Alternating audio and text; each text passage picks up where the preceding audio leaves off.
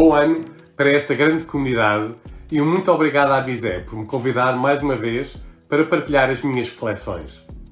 Eu sou Nuno Teles e sou presidente da Diageo Company para os US.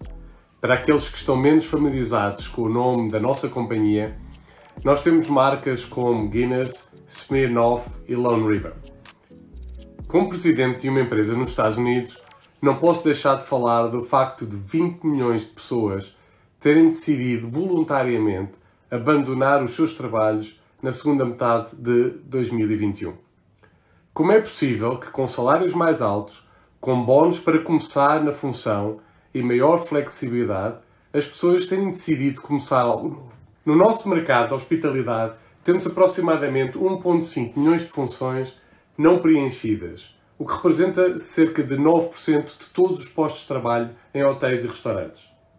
Claro que associado a esta decisão de demissão em massa está o facto de cada vez mais o trabalho remoto permitir ter uma vida mais preenchida. Hoje, um candidato terá 2,5 vezes mais probabilidade de aceitar uma função remota versus uma função que exige presença física no posto de trabalho.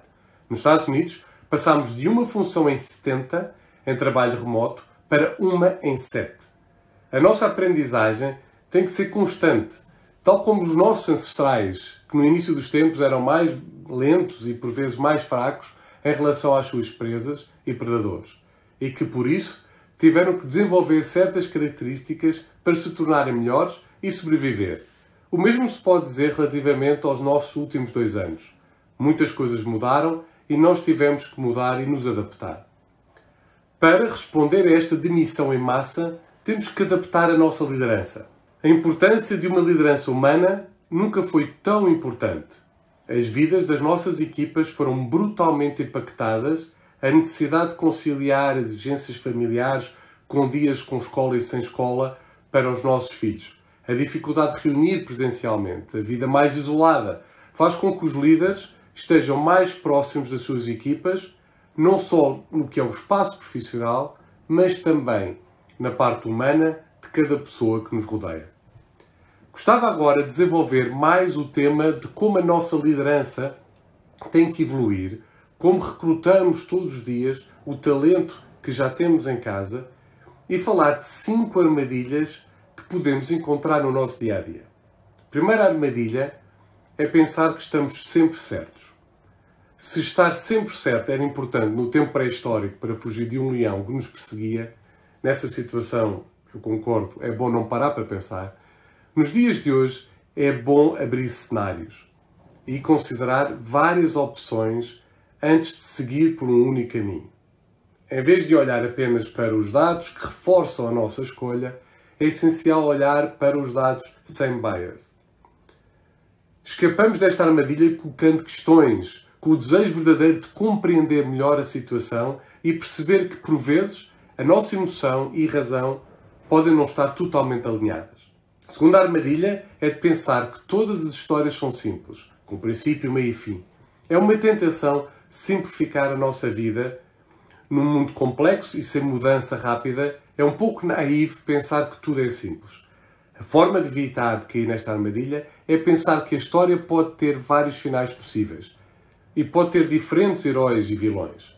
Assim conseguimos pensar em mais cenários e alternativas possíveis, as quais oportunidades e riscos temos que estar adaptados.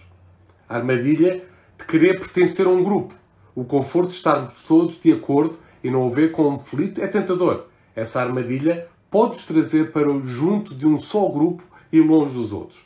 Para evitar cair nesta tentativa, nesta armadilha, devemos aceitar ideias e pessoas diferentes, aceitar a diversidade e não lutar contra ela.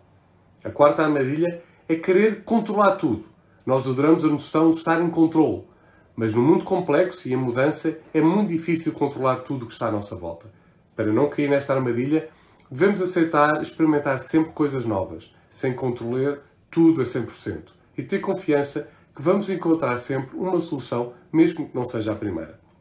A quinta e última armadilha é termos um ego forte. Nós trabalhamos muito para crescer e ser o que somos. Protegemos assim o que somos e não aceitamos mudar.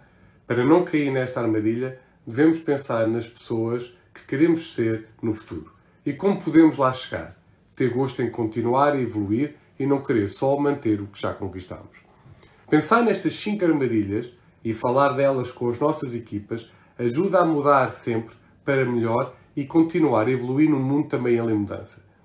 Ajuda igualmente a criar uma ligação profissional e emocional com os nossos talentos, para que eles se sintam no seu melhor. Desta forma, recrutamos diariamente o talento que temos em casa e também ele procura uma organização mais humana. Nos Estados Unidos, cada vez mais as nossas equipas procuram trabalhar numa organização com um propósito claro que seja vivido diariamente nos desafios que somos levados a ultrapassar. Outra grande mudança que a pandemia nos trouxe foi passar dos BIPs, ou seja, mudanças muito marginais, para variações em percentagem de dois dígitos. O que é que eu quero dizer com isto? Antes da pandemia, medíamos tudo em BIPs. Os mercados estavam estáveis, o crescimento de cada segmento de mercado e cada canal de distribuição também ele. O foco era a otimização do average working capital, reduzir stock, otimizar a cadeia de distribuição.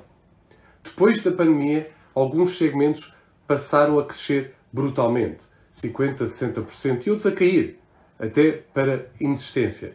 Com esta alteração, alguns produtos crescem muito, outros decrescem.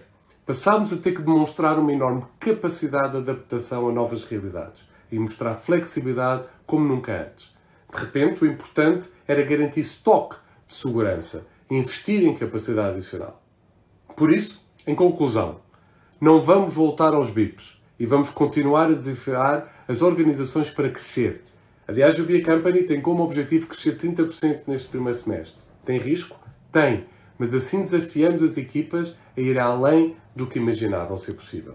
Segundo, temos que viver uma liderança humana e recrutar todos os dias o talento que temos em casa.